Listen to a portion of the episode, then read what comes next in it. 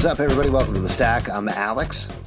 I'm Justin. I'm Pete. And on the Stack, we talk about a bunch of books that have come out this week. Let's kick it off talking about Dan Slott's last issue on Fantastic Four. Oh, Fantastic Four, man. number 46 from Marvel, written by Dan Slott, art by Cafu. In this issue, Reed Richards is finally meeting his half sister and taking her on a tour of the galaxy. This is the end of Dan Slott's storied run on Fantastic Four. How do you think it all wrapped up? Th- It's funny he do, he really does a tour. He really plays the hits here and um, takes us back. And I, I like that as a way of being like, here's the stuff I added to the Fantastic Four canon, and he takes us through sort of how he uh, retconned a portion of their origin and invented this whole uh, planet where different people are and uh, expanded the family. It's all about family. He touched on the themes. He hits all the marks, Dan Slott. Pete, what about you? I, How'd you feel about I, this? I, I think he, he does a great job of giving uh, you know a last hurrah, a good kind of circle around to his high points, and kind of just uh, said thanks for a magical journey. And I I was happy that he did it, and it was uh, it was real touching. I, I thought like you know the title lets you know okay this is going to be a little bit of a family kind of sweet ah kind of thing, and I, I loved it. I ate it up. I thought Dan Slott did a great job. Yeah, I'll echo what you guys said and just add that I think if I writes a really good Reed Richards here, there's a sense with Yeah. Reed around his half sister where he's kind of bashful about everything a little bit, which I don't think I've really ever seen from Reed. And it's a nice aspect of the character. I think I'm really going to miss this run. And Cafu, of course, does some good, solid superhero art. It's interesting because I feel like his take on uh, Fantastic Four is it's all about family, but they all come from families that weren't sort of ideal. And uh, th- I think this is what we get with all the Reed stuff is him working to really uh, affirm family in his current life because of what happened to him. And it's he do, uses this the continuity thing uh, with the hate box where he gets infected by the hate box really quick, which is something that's like very old school. Uh, Dan Slott occupies a part of the Marvel universe that sort of absorbs all of the continuity from every aspect and sort of generates stories that um, really touch on a lot of stuff that other people don't touch on. Next up, Tales of the Human Target, number one from DC Comics, written by Tom King, art by Kevin Maguire, Mikel Janín, Rafael Albuquerque, and Greg Smallwood. Kirky.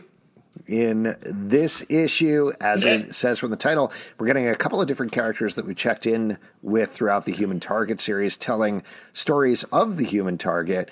How that affects the ongoing series, I guess we'll have to see. But what did you think of this one shot?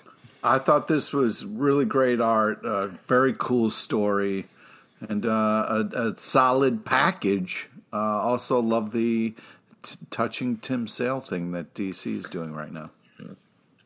Yeah, every month it's another uh, touching thing at the end. Unfortunately, I know it's yeah. heartbreaking. Um, but uh, as for the well. issue, done well. Um, I love this. I love the Human Target. I love. I think this is one of Tom King's. Uh, best titles that he's done over the course. I mean, they're all good, but this one really pops for me because of the sort of James Bondian uh, romance side to it. And he, he gets the human target gets so mad when he everyone's like, "Hey, I'm not dead. I'm I'm the human target." And it's like, of course, everyone thinks you're the dead guy. You're dressed as him. You're doing. You're. They just died? Like it, it's very funny to me. All the reveals at sort of the you know three quarters of the way through. It's like, chill, human target. You're a human target. It's a tough job.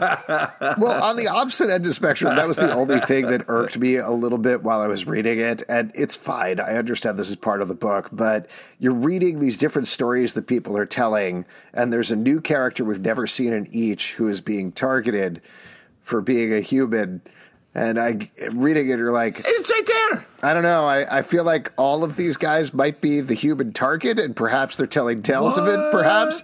So the reveal that happens halfway, two thirds of the way through the book, I was like, I know, I know it's the human Yeah. target. You don't need to tell me it's the human target. But it's really well structured, as is all Tom King stuff. And this is a rogues gallery of artists here, particularly getting Kevin Maguire to do some Justice League International type Yeah. stuff. Very fun. Deadly Class, number 55 from Image Comics, written by Rick Remender, art by Wes Craig. Uh, we are uh, almost at the end here. as Marcus and Maria are taking a vacation with their kids. We're now in 2020, I want to say. And it's almost curtains for them at this point. This Oh, is man. the the uh, the last issue before the kick of the nuts, as Pete likes to say. uh, how'd you You don't feel? know. You don't know if it's going to be a Come nut on, kick. it's Remender. sure. Come on. Well, all I'll say is that as Rick Remender continues to get more and more self reflexive with this, Marcus literally is like, Whew, you know, stories like you always think they're going to be happy, and then there's it's more interesting. when Yeah. there's a gut punch right at the end there. Wouldn't that be interesting? What do you think? Here's the thing. I think that he's saying that because he's going to finally give this character a happy ending. And like, sure, you can say I'm a sucker. You can say I'm a chump. But You I are. think I think that I think Marcus is the closest, especially in these last couple arcs, is the closest to a Rick Remender avatar of any of the Rick Remender series. The way he talks about personal experience living through COVID and politics and all of that here, it's clear this is like like just the curmudgeonly side of Rick Remender. And then we have the bright spot in his partner, the diving in the water. Like I, I love But- all that. Wait, hold on, uh, Pete. Just real quick before you talk, I wanted to ask Chuck. Do you want to kick this football real quick? Yeah, you know what I do. And this time, Lucy, I'm kicking that football. And you know I have a dream of becoming a place kicker, uh, a field goal uh, professional, and spe- special teams. Uh, and this is my dream. So I would appreciate you giving me the practice and reps that I need to achieve my dreams. Let's go.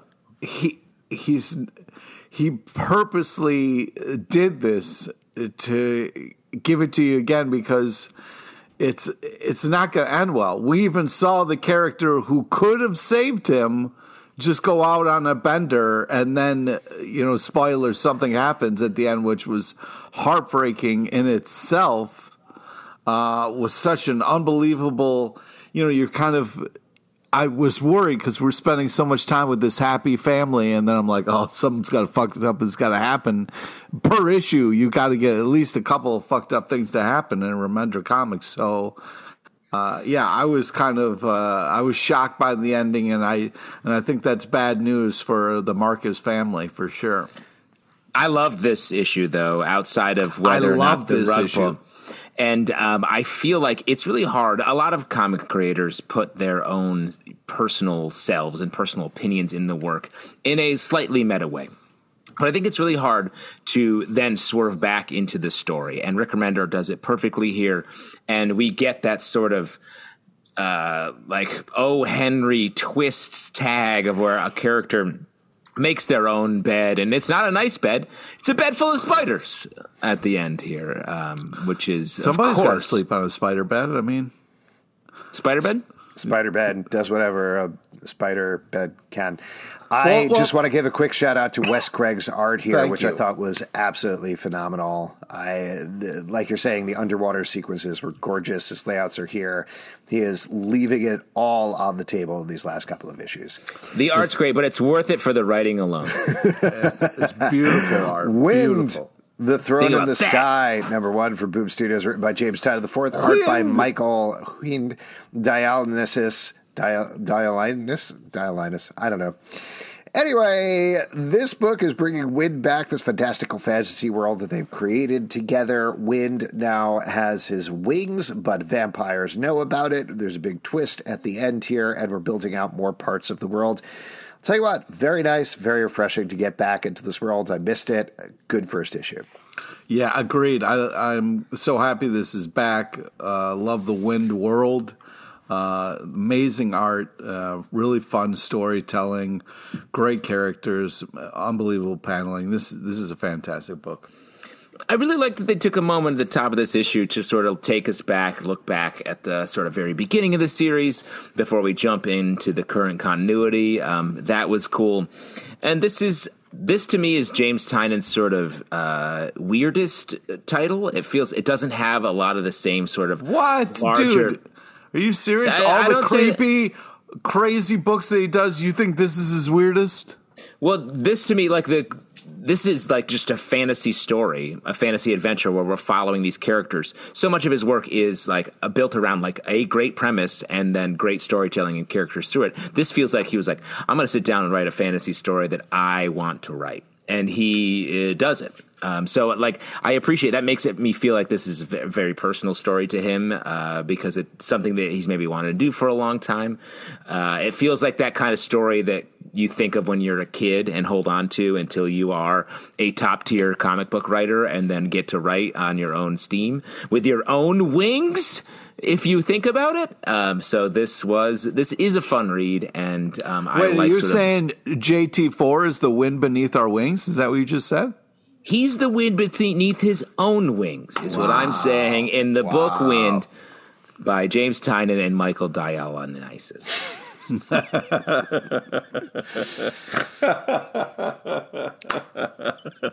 Why don't we talk about Damage Control number one from Marvel, written by Adam F. Goldberg and Hans Rodionoff on Charlotte Fullerton McDuffie, art by Will Robson and Jay Fosgitt. This return to the world of Damage Control, this time from the creator of the Goldbergs, as well as. uh, other people, obviously. Um, so uh, we're getting a big office weirdness thing going on here as an intern figures out the first day at Damage Control.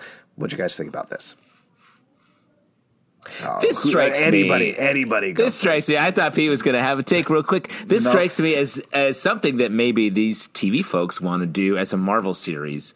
Um, it does feel like we've been talking about the She-Hulk TV show, and Marvel may be um, good at uh, adding comedic elements to their action movies, but sort of not really bringing a full-on comedy to the screen, uh, to the TV screen. This could be that.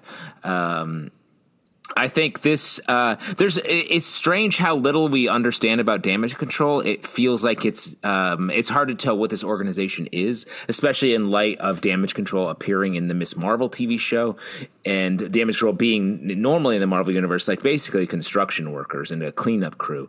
And they go to pains in the book to be like, we're not doing that anymore. We have an infinite IT department. It's like what? It reminds me of the and maybe the TV writers being a part of this had me thinking TV. It reminded me of a lot of the stuff that we see in Loki with the TVA, and I was like, where where in the world are we positioning this? Um, there are a lot of heroes involved at Damage Control, which you don't usually have. Maybe there's a, another shoot a drop about all of this. So I'm curious, or maybe just a refillable. Hey, these interns keep fucking up. We shall see. Pete? I mean, it's it's hard because um, I, I love ice cream cake on my birthday, you know, and um, Good. Hold on. I'm going to write that down because you got a birthday coming up, and I'm gonna You- you get you. You no, I know it. I missed it, but it comes. Here's the thing about birthdays, Pete. Spoiler. There's another one next year, and that next one, I'm bringing you an ice cream cake from where I am to where you are, and it will be soup when I get there. you see, that's what's heartbreaking. Is you know, I've had unfortunately, uh, you know, some mishaps on different birthdays with the ice cream cake, and it's a sensitive issue, and um, Sensitive. Yeah, it's a sensitive issue, and uh, it's one of those things where, yeah, um, it's important uh, that you should get ice cream cake on your birthday if that's what you're what you're into, and uh, you know if that doesn't happen, it's fucking your day's ruined, man. You know what I mean? Let me ask you, Pete. I've known you for a long time, and le- where does ice cream needing ice cream cake on your birthday rank in sort of your personality traits or like top tier piece of information? Because I feel like it sounds very important and almost uh, somber and sobering the way you're talking about it. Um, yet here Yeah. I know nothing about your need. It's super important. It's uh, it's w- the really the only thing uh, that matters on my birthday is I get to have a nice moment with some uh, Carvel ice cream cake. You know what I mean? Uh, Carvel, here's a new fact we're learning. Oh, wow. Is it a cookie puss? Cookie Well, I mean- opus? Uh, Cookie Opus, Fudgy the Whale, like Cookie don't Opus. uh, any of those. Things. Oh, you're gonna bust on me say- for how I I I want, you something. I want you to take that cake and I want you to piss on it. Don't spoil what my gift is going to be this year. A cookie opus. What's in the code? Oh, I don't want to say, but you know. Um, great. Uh, this has really changed my. I this struck me a lot like a what the or I guess not Brand Echh or whatever it was back in the day. Those whole like parody books that they used to do at Marvel felt like that a lot. Moving on, Fables number one fifty four Uh, wow, from DC short Comics. take from our guy Alex. Oh, eh, the art was good, and the uh, backup story by Charlotte McDuffie was chaotic in, I think, a good way, but it, it didn't make me laugh that much. That's all. I don't know. Uh, like you were saying, I want to see more of the outside world. Like, I understand this is a different take, but it doesn't seem like they're actually controlling any damage, which maybe is part of the joke, but not quite working for me yet. Yeah. Fables number 154 from DC Comics, written by Bill Willingham, art by Mark Buckingham. We are continuing our story of our little wolf children who are taking their time finding adventures in the woods. Meanwhile, the new, I don't know, Jack of Green Gables or whatever the character is called, Robin Hood type character, is doing some stuff and some other stuff is happening. What do you guys think about this? Uh, amazing covers, amazing art, just all caps, amazing art here. I mean, I, I just love the between the panel stuff. It's just so refreshing to read this book. We read so many comics. The artistry of this book is never lost on me. It's just so nice to pick this book up and read it. Uh, I love how much fun they're having heightening the story.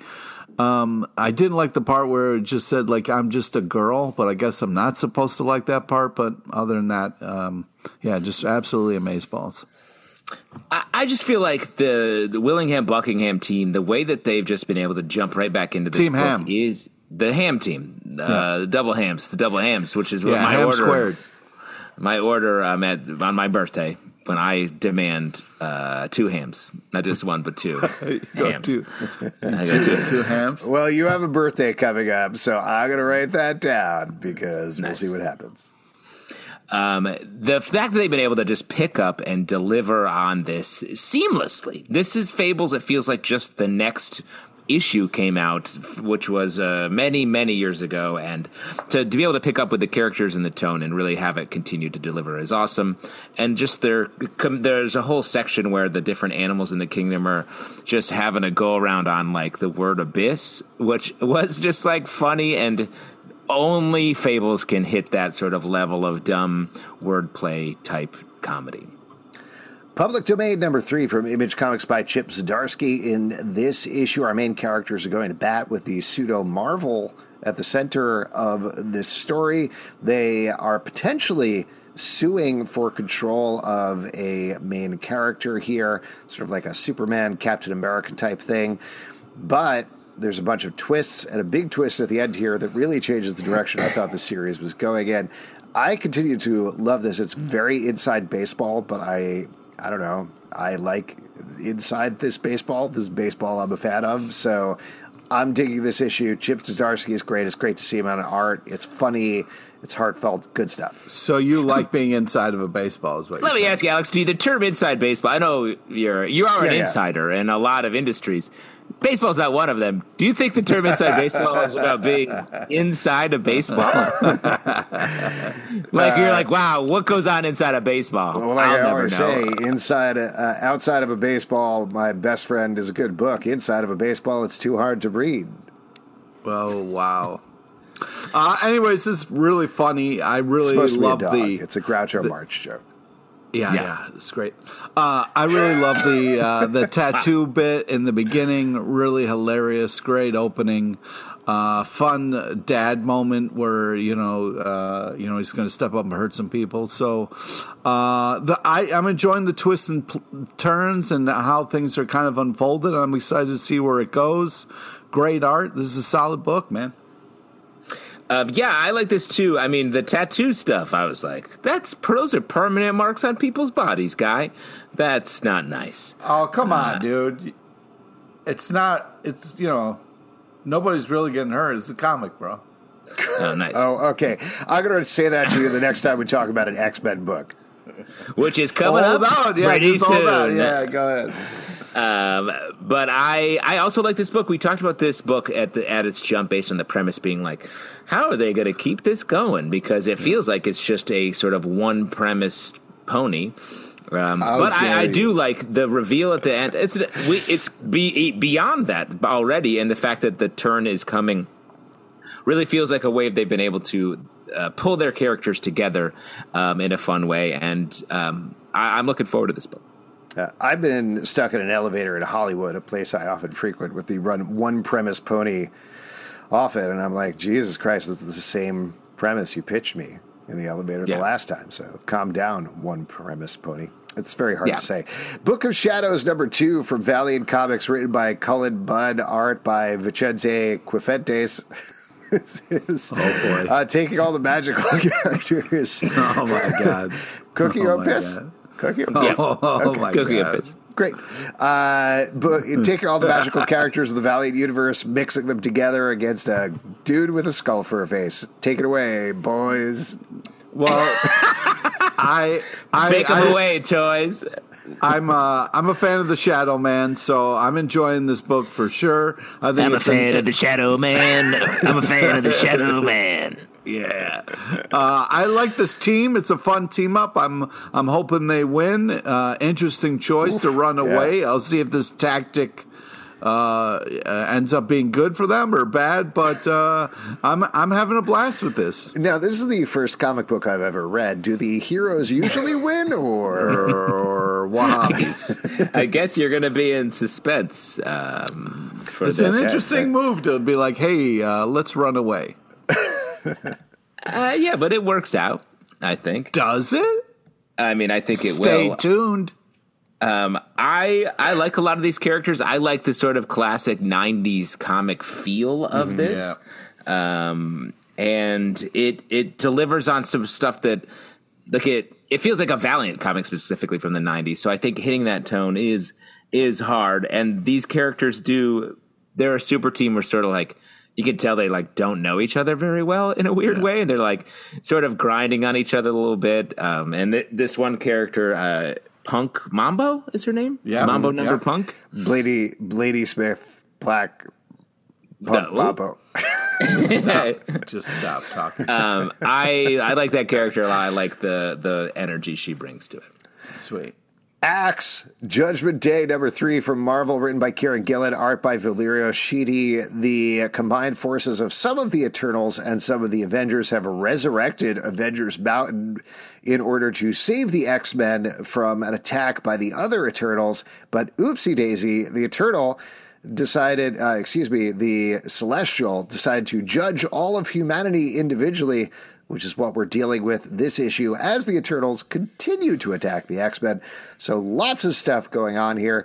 I'll say up front, I continue to be very mixed about this crossover, even though I like parts of it. The thing that I particularly like in this issue is the thing I liked in the last issue, is giving a ground level view of what regular people in the Marvel universe think about these enormous events is awesome. And I almost wish this whole event was leading into a Marvel's style thing of what does this mean if a celestial comes down and judges everybody? Mm. Because the rest of it is a lot. It feels like it's doing that very crossover thing of giving a broad wash of what's happening so they can flesh it out in a bunch of other ancillary issues and one shots and spin offs and things like that. So the art is good, the writing is good, but I don't know. I'm not quite getting enough out of this crossover right now, personally.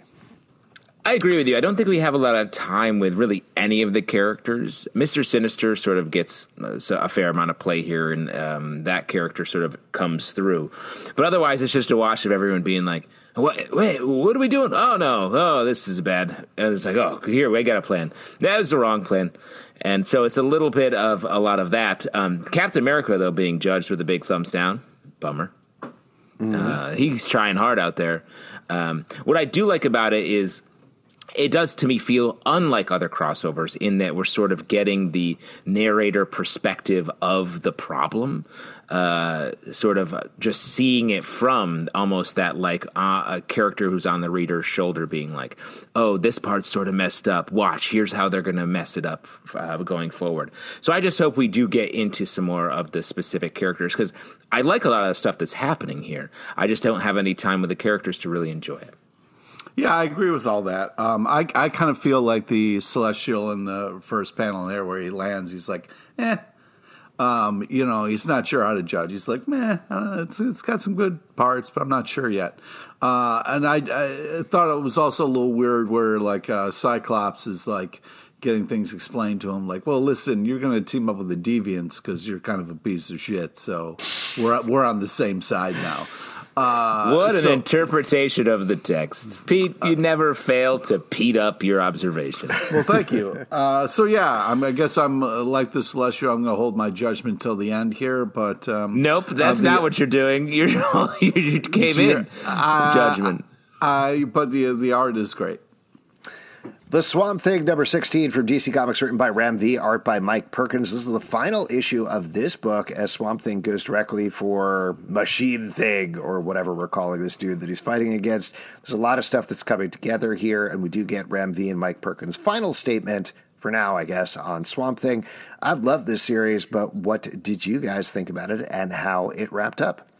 Pete, you uh, raised your little finger. Yeah, I wanted I wanted to jump in here. Um, first off, again, amazing covers. Crazy cool story. I really love this story. I um, you know, classic swamp thing, you know, little spoilers here, but you know, that guy at the end of the day just likes trapping people in really old trees. You know what I mean? Like it's mm. his move. He's been doing since 71 and he's going to keep it going. Uh, but the art is classically trained bananas good. I mean, this is just classically amazing, trained. amazing kind of swamp thing art that you want. You want a little tripped out. You want a little weird. You want it to feel very earthy and and amazing. And yeah, I mean, some of these panels in here are just unbelievable. So worth it for the art alone. I will say um, on the idea that he traps people in trees. If instead of the tree he trapped them in the new Tesla Cybertruck, would you think that was weird? A little. I'm off? sorry. I'm gonna. I don't know if I'm actually siding with Pete or not here, but I'm gonna side with Pete a little bit here because Swamp Thing is like the Mighty Morphin Power Rangers of DC comic book heroes, where you watch wow. an entire episode of Mighty Morphin Power Rangers and like, oh god, we're losing against this giant monster. What do we do? And you're watching the episode, you're like turn to the giant robot. Turn to the giant robot. Use the sword. What are you doing? Now's what are you time. doing? Why are we doing this every single time? You already know this. Start with that. Don't end with that. Don't be like, oh gosh, we're losing for 30 minutes. Jump to the robot already. And it's the same I, thing with Swamp Thing, where he's like, oh God, what do I do? How do I beat this unbeatable enemy? I have an yeah. idea. I'll turn them into a tree. Yep. yeah, I mean, well, to be fair, Swamp Thing is short for do the Swamp Thing. Go, do the Swamp Thing with the tree. Yeah. Do it.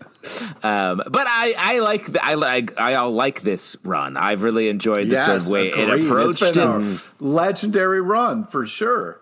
So much so that you get a full panel spread of the Swamp Thing with arms outstretched, being like, "What up? I just did the Swamp Thing so, later." Like yeah. he, he has almost. I want walk off music for um, yeah. the team on this Swamp Thing because I actually think the statement sort of on the last page, like hey, uh, looking yourself in the mirror every day and thinking you're a good person is sort of what everybody is all we can ask for in life. I thought was a very non swamp thing walk away line. And so that was cool. I, I'm all joking aside, I really like this run as well. Mike Perkins, in particular, has been the standout here. His Kill art it. is so detailed and the inking is so dark on his pencils as well, but without uh, sacrificing clarity. It's really, really well done. Next up, Rogues Gallery number two from Image Comics, story by Hannah Rose May and Declan Shalvey, art by Hannah, written by Hannah Rose May, art by Justin Mason. The first issue of this book presented a I want to say Ruby Rose type character who quits her CW type wow. TV show. A bunch of fans get super upset. They find out she has the first issue of the comic the TV show is based on, decide to dress up as the villains from the show and rob it. And at the end of the last issue, she jumps out and she's like, oh, hell no, and starts attacking them. Wild yeah. cliffhanger, very eager to pick that up. Instead, this issue rewinds back and shows us the main character of the show, what led her to quit, and gives us an insider to her character. I thought this was such a smart decision that I did not see coming. Love this issue. Way more into the series even than I was with the first issue. This is great. Hell yeah, I I agree. I think it was just such a great step up from the last issue of just amping things up, exploring more, seeing kind of the side of the the star, you know, who lives in this great place and you think has everything made and is just can just walk through life and you know they got it so easy. It was great to see what they go through. It was it was really cool, just other side to the story and super important. And uh, yeah, I'm glad we got to see it. Yeah, I agree. Jumping back and giving us um, her side, I thought was great, especially when I was a little uncomfortable with being on the uh, thieves' side because they were very aggressive. Oh, come and, on, like, man. Not very understanding. So No, to they're see, very uh, like angry, not to call ourselves out, but they're like angry YouTube bloggers, you know? So being on that side What are you and calling a being on, like- blogger, motherfucker? okay, whatever. Uh. Vloggers. There you go. Is that better? Yeah, thank you. yes, Pete's very thank plugged you. in. You've got to check out his TikTok page. It's awesome. Yeah. Pete, it's No, really it's You good. could just say TikTok. You don't have to say page. no, no, no, no. It's called TikTok page because he's Pete LePage. Ah, got it. Nice save. The uh, but I so I really like like getting because I'm on the side of this actress. Like it sucks what she's going through. So you're and I also think trained. no, not I am and I am, haha, but I do think though that she she she and these people who are coming to rob her actually are in agreement on most things. Um, So I think that's where the story is going to go next. So it's nice to really get that sort of laid out from two very opposing sides, and to see them presumably start to agree on some things in the next couple issues will be cool. Minor Threats, number one from Dark Horse Comics, written by Patton Oswalt and Jordan Blum, the team behind MODOK, Marvel's MODOK, and art by Scott Hepburn. In this issue, we're meeting a new superhero world where uh, I assume we don't get a ton of details about it, but it seems like the main Superman style character has killed somebody. Um, or has somebody killed, excuse me, by his main supervillain, goes a little amok, and it sends the world upside down. We're focusing on one character who seems to be a minor supervillain who runs a bar, who gets stuck in the middle of this. What do you guys think about this kickoff? This was great. I love the art. I love the storytelling. Very cool uh, kind of world we get to kind of be a part of. I had a great time with this. I was really impressed with it. I would say I the, the insomniac who is the hero there, uh, who has sort of done this. It feels like the Batman of this universe to me. Um, I'm not sure, uh, I guess, because we we shall see. But um, yeah, I really like this. It, it's really well layered. We sort of meet this character in a classic supervillain bar hangout situation. I was like, ah, I have seen this before. Um, where are we going with this? And then it really deepens in a great way. The world is really interesting. It feels like it's reflecting villains dealing with heroes that are getting darker and then being like, oh, this is bad for us. We're mostly goofing around. um, and uh, so I really like that. I like our main character, and I really like sort of the way we land at the end of the issue. Plus moving forward, and the art's good. Shang-Chi and the Legend of the Ten Rings, number two from Marvel, written by Gene Luen Yang, art by Marcus To. In this issue, an organization is it MI6 or it's some Yeah. other? Yeah, it's MI6, MI6. Is after the Ten Rings, and they pull a little bit of a feint on Shang-Chi in order to get them. This is very James Bond spy style issue. I'm continuing to have a lot of fun with this book, but what about you guys? Yeah, agreed. This is just kind of like a badass uh, Shang-Chi book where, uh, you know, got to save the day, working its way through the levels, kind of classic, getting ready for the big boss battle. And of course, the big boss kind of fight is this fun, kind of like hand that's a blade type of thing. I, I love this. This is just classic, but also really great to see. And the art's, uh, you know, super intense at times. Uh, I love it. What I like about it, th- this is Shang-Chi is sort of like, oh man, uh, just sort of really down to earth all the time. He's just trying to deal with his regular problems. He's like, I really like this girl. We had a thing, didn't work out. And then he keeps getting screwed by the superhero world. He doesn't want the rings. Someone else wants the rings. A lot of rings to juggle. I can barely keep track of my one wedding ring. So it's like Imagine uh, 10. 10 rings, 10 marriages. Woof. Because these are 10 wedding rings, right? Nope. If Yeah. I misjudge this? Yes, yeah, it's uh, 10 brides for one Shang-Chi is what it is. Oh wow! See, that's a lot. That's a lot to deal with. Too it's a many lot to juggle. A lot of relationships. Um, but uh, I, I do like the sort of down to earth nature of this and the fun superhero action. It's uh, well done. I think. Olympus Rebirth, number one from DC Comics, written by Becky Cloonan and Michael W. Conrad, art by Caitlin Yarsky. In this issue, Hippolyta has headed to Olympus and is dealing with the machinations of the Greek gods. Um, what what'd you think? What, what are you guys I- thinking? I was How are you really- feeling? I was really impressed with this. I thought this was a really great issue. Uh, I, I was thought the story was super strong, amazing art.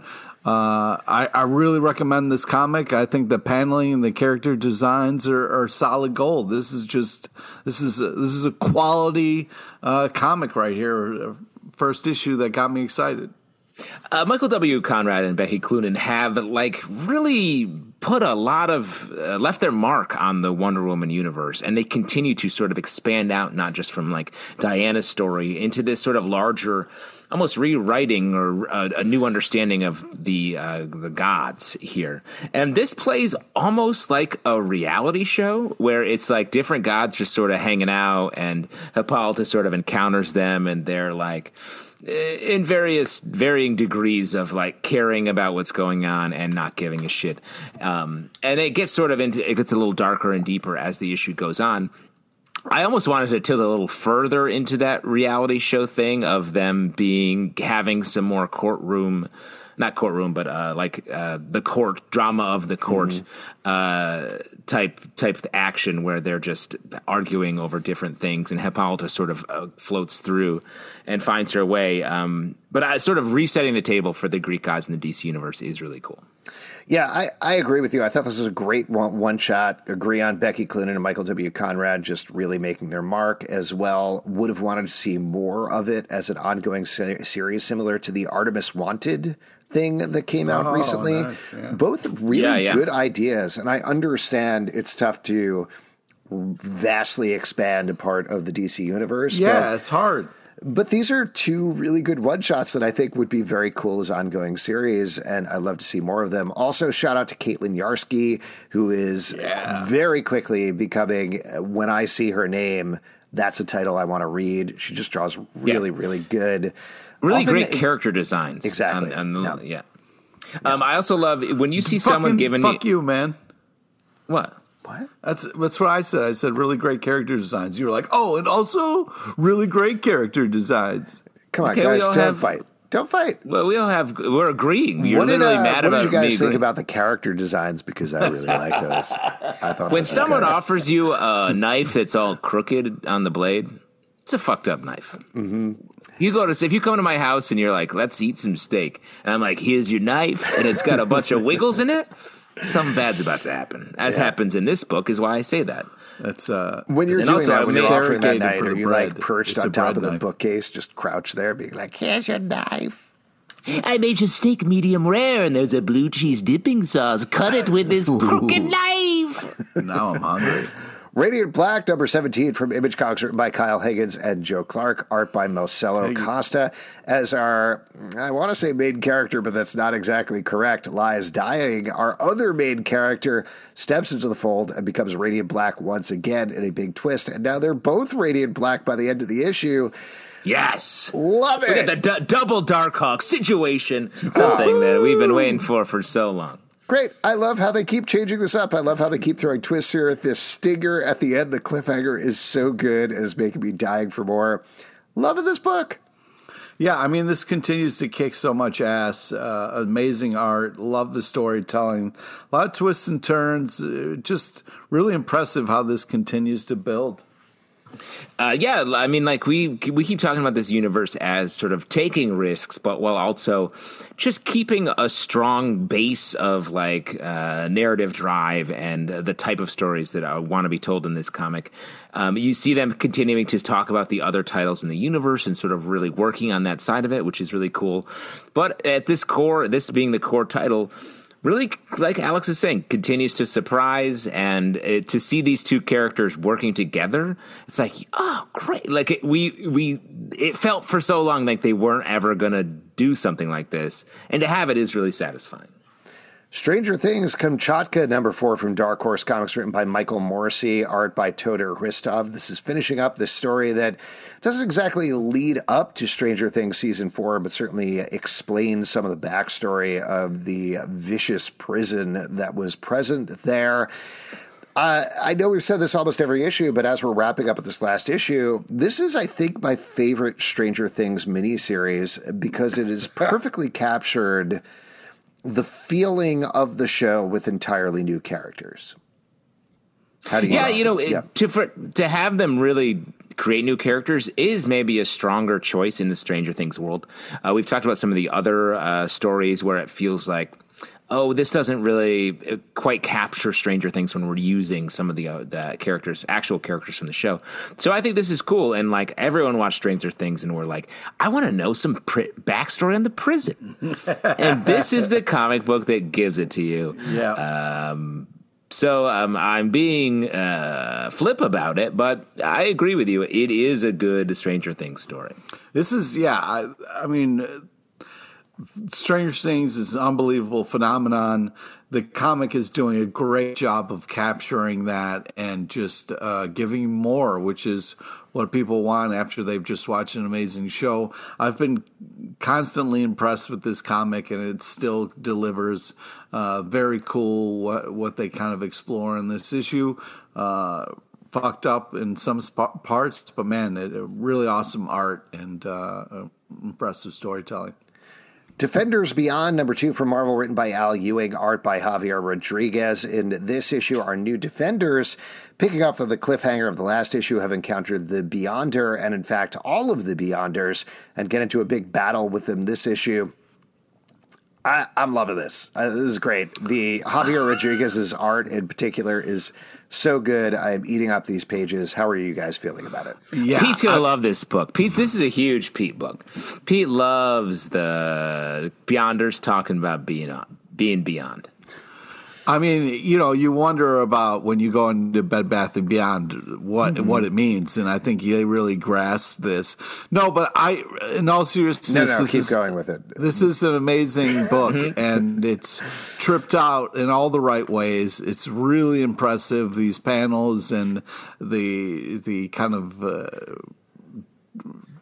design of them uh, in in a way that's uh, not only impressive but fun. And uh, yeah, this is just a beautifully drawn and colored, and uh, I, I, it's just awesome. Um, I mean, this book hat was on the border. I mean, I really like Al Ewing, but this was on the border of like, okay, it's a little too chatty, even for your boy JT, who loves a chatty book. Yeah, and I was like, let's do some stuff here a little bit because it truly was one long sort of uh, conversation about what it means to be a Beyonder. It was like the Beyonders like just flexing on him for a huge portion of it. I mean, like, look at me, I'm over here, I'm over here, I'm laying down, I'm standing up. Look what I could do, and I like. I like this book, and I the art is fantastic and matches with the writing in, in a fantastic way. But I'm ready for some uh, movement, which I think we get at the end of the issue.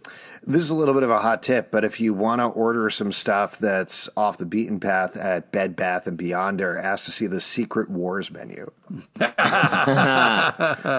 Action Comics number 1046 from DC Comics, written by Philip Kennedy Johnson, art by Fico Ossio and David Lapham. In this issue, this is not Ham. exactly the final issue of the War World saga, but it's the final issue in Action Comics before we kick it over to War World Apocalypse.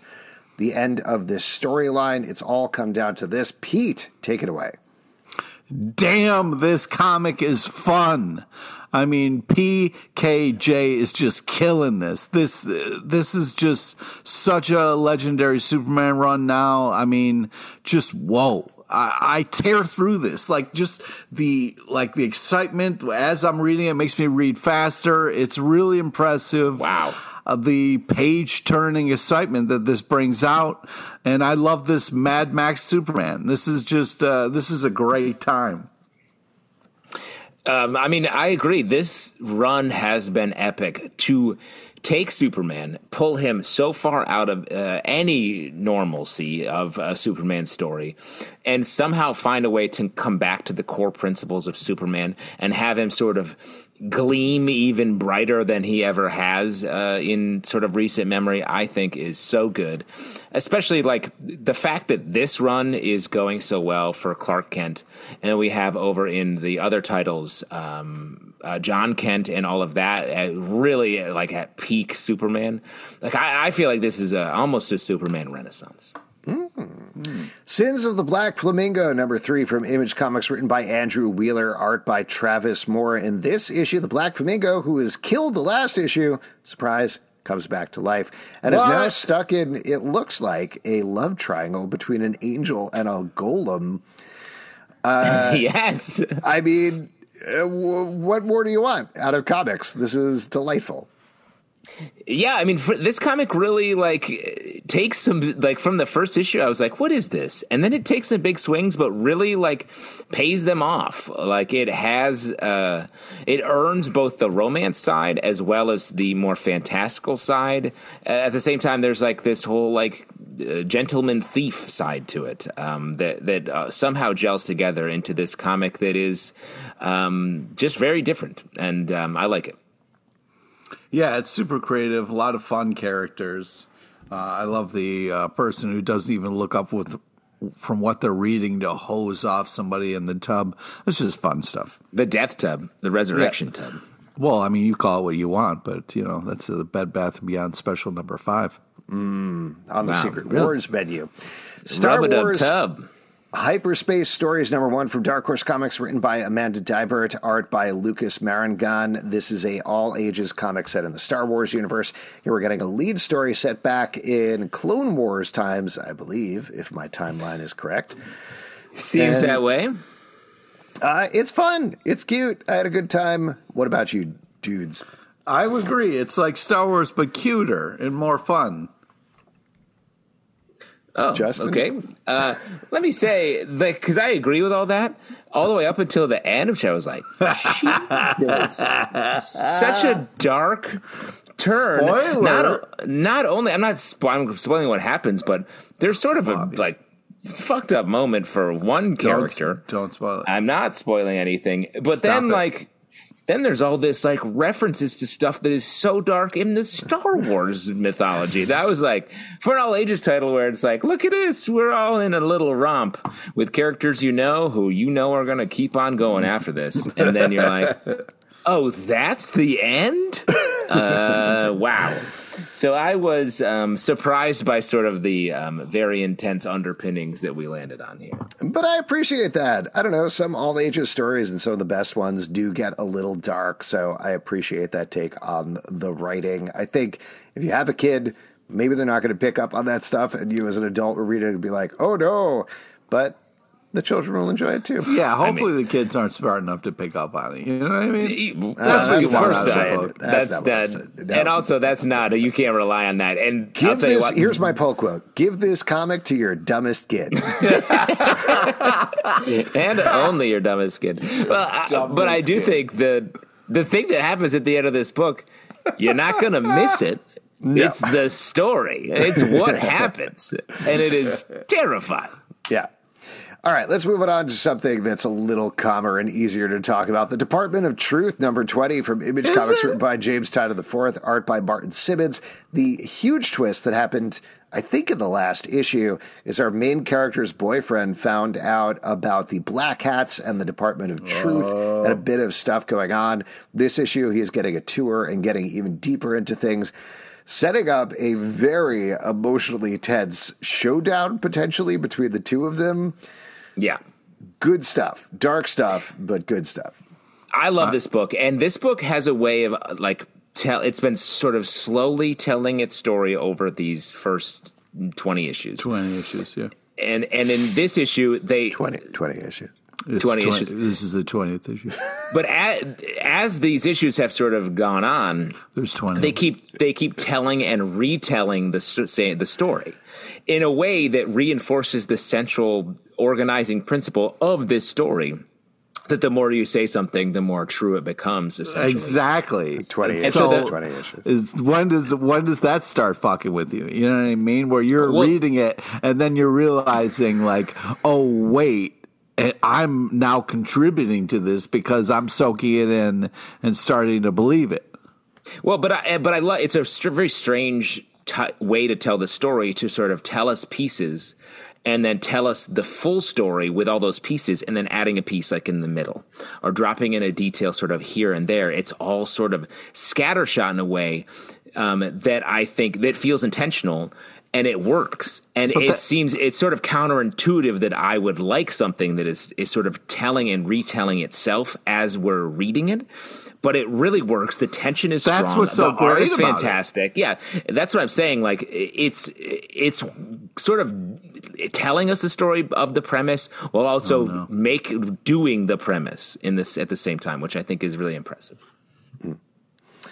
Uh, why don't we move on talk about the Shaolin Cowboy Cruel to Be Kin, number four from Dark Horse Comics by Geof Darrow. In this issue, we're heading to the big old city where our Shaolin Cowboy is hanging out with his two lizard friends in an apartment, just having a gay old time, having, having a lot of fun here. Um, this is wild, this Yeah. book. Pete, I know you love it, so why don't you talk about it first? I, I'm uh, I'm sorry I didn't get a chance to talk enough about Department of Truth. I'm sorry I froze there before, uh, but uh, You froze emotionally. yeah, I did freeze emotionally. I- It's because just- you realized it was issue number 20. Yeah, no, I was just uh, just to jump off what Justin was saying though of like making this point of like there's a fine line between preachy and like making a point that like the readers discovering with the people in the book and it is done so well here and it's also you know saying a lot about you know you know we're in this world of technology and podcast and uh, news and all these other places than places that are supposed to be the news. And these opinions and these things can form and kind of warp our thoughts. And it's very interesting that like what's factual versus just said enough times people then start to believe so it's a it's a fucked up crazy ride that i'm didn't think i'd be enjoying but it's been really impressive how they're pulling it off and the art is tripped out in ways that i wasn't prepared for but man it's so good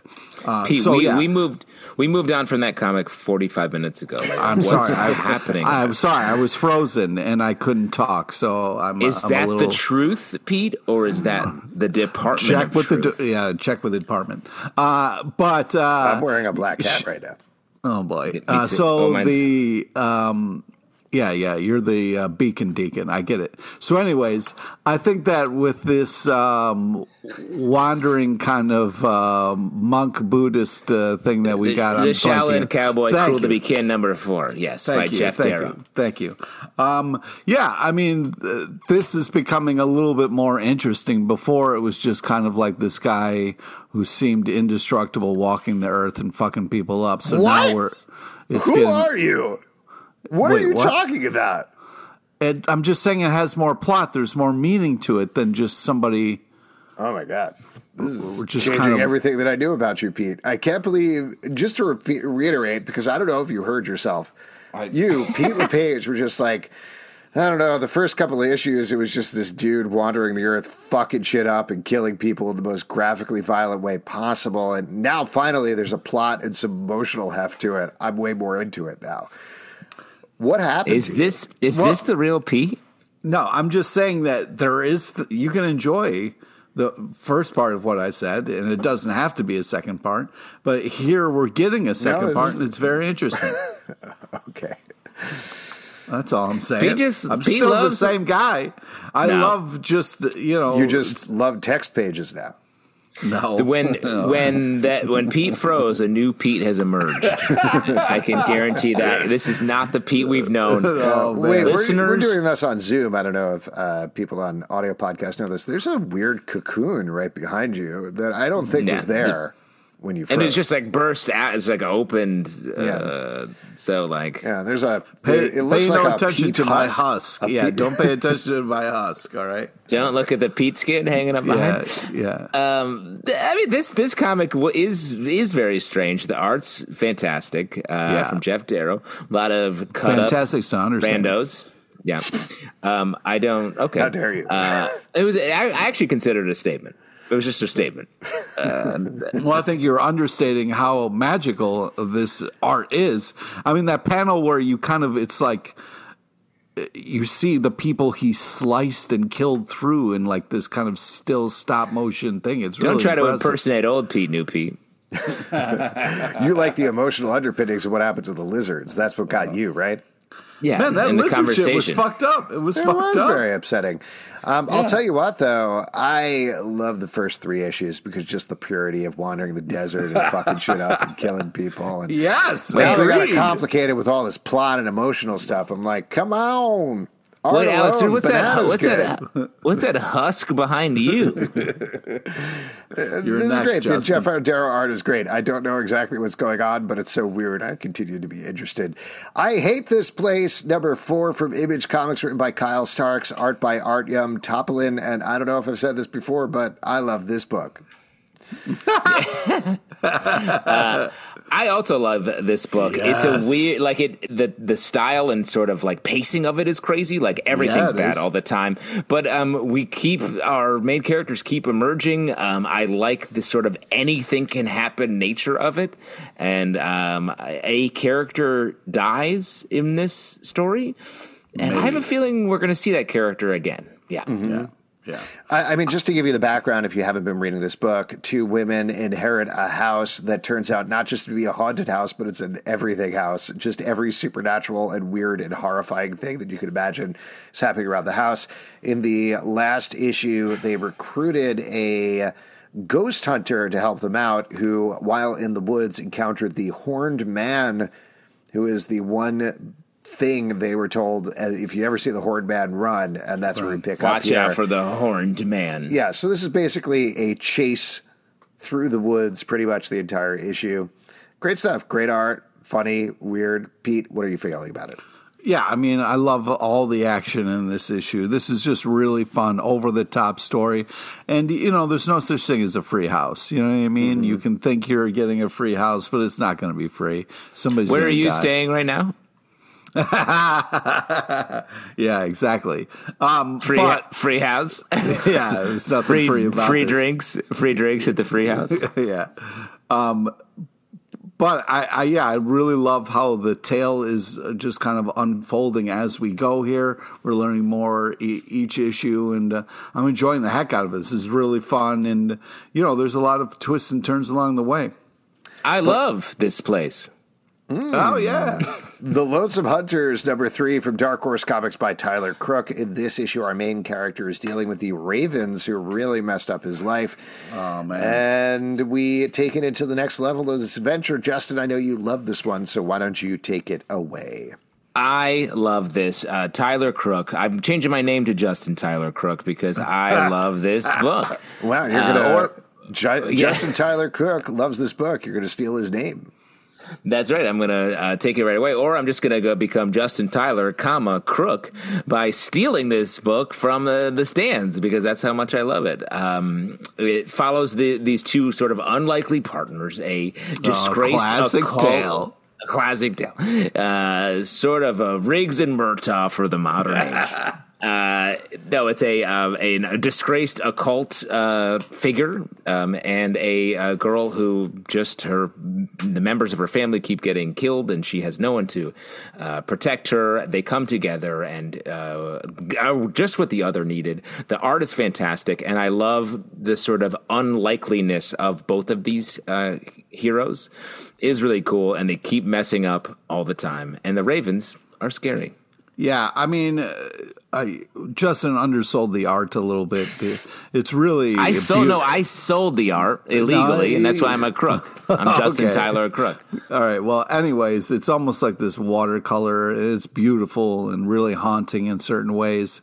Uh, the ravens are super crazy and creepy, uh, but I love the story. I love where this is going. At first, I was kind of unsure, but now that this thing is picking up, I'm having a blast with it, and. Uh, it's this is a really fun, unbelievable book. Birds, you know, birds are creepy, but ravens. Has anyone ever like really written about how ravens are creepy? Because that's a good nope. bird to that's a good bird to tackle. Man, I don't know. Were they ravens in Dumbo? Was that were those the birds? Uh, don't bring up those birds, Alex. Why? no, I don't know if you've seen that movie. no, never seen it. Beware the Eye of Odin, number three from Image Comics, written by Doug Wagner, art by Tim Odled. In this issue, our main characters are fighting a bunch of trolls and stuff, and things are going on like that. Pete, talk about it. You love this book. You oh do my love gosh. this book. Okay, so this you want to talk about action. You want to talk about fun. I mean, this is just holy uh, Just to be real quick, I'd prefer not to talk about either of those things. Okay. Or fun. I don't want fun at mm-hmm. all right now. Mm-hmm. All right. The they kind of build in this comic is glorious. The the Valkyries are just fantastic. It's just one of those things where uh, I just uh, at first I was like, "Oh, this is weird." I really love the guy who's got an anvil uh, for an arm on a chain. This is really badass. I'm into it, but this is doing a great job of building the story, building the action. They kind of tra- take on all these trolls, and it looks bleak, uh, but man, it's just uh, this is really awesome comic. Pete's Peak. It looks bleak, but it's a real treat. I think is what we're saying here. Um, I uh, th- this feels I, I, said this earlier like a, a, story that you come up with it when you're a kid and then like finally get the chance um, as a professional to make into a comic, and that really translates here. Uh, some uh, sad stuff happens, but I guess we'll see. I'm surprised to hear that the next issue is the last. Yeah, this sad. is really a delightful world. The art is great, like you guys have been saying. I've been having a fun time reading this. Sad to see it go, but I loved watching it leave. And that is what? it for. Don't what? make it. Don't make it creepy at the what? end there. I want to. I want to fuck this book, man. Oh if, if you want to support our podcast, Patreon.com/slash Comic Book oh Club. Also, we do a live show every Tuesday night at 7 p.m. to Crowdcast and YouTube. Come hang out. We would love to chat with you about comic books. Apple, Spotify, Stitcher, or the app of your choice to subscribe, listen, and follow the show at Comic Book Live on Twitter. ComicBookClubLive.com for this podcast. Many more. Until next time, we'll see you at the comic book shop. So I just got to make a quick phone call. Uh, yeah, one uh, cookie piss delivered. oh, it's where you it's where you make the ice cream out of piss. So just one of those delivered. It can be a little bit melty. Delivered hey, Justin, to if you're on the ha- uh, if you're on the phone, can you order two hams as well? Two, two hams? Wow, that's wow. you want me to order my own For birthday you, yeah. present, Alex? Come on, come on.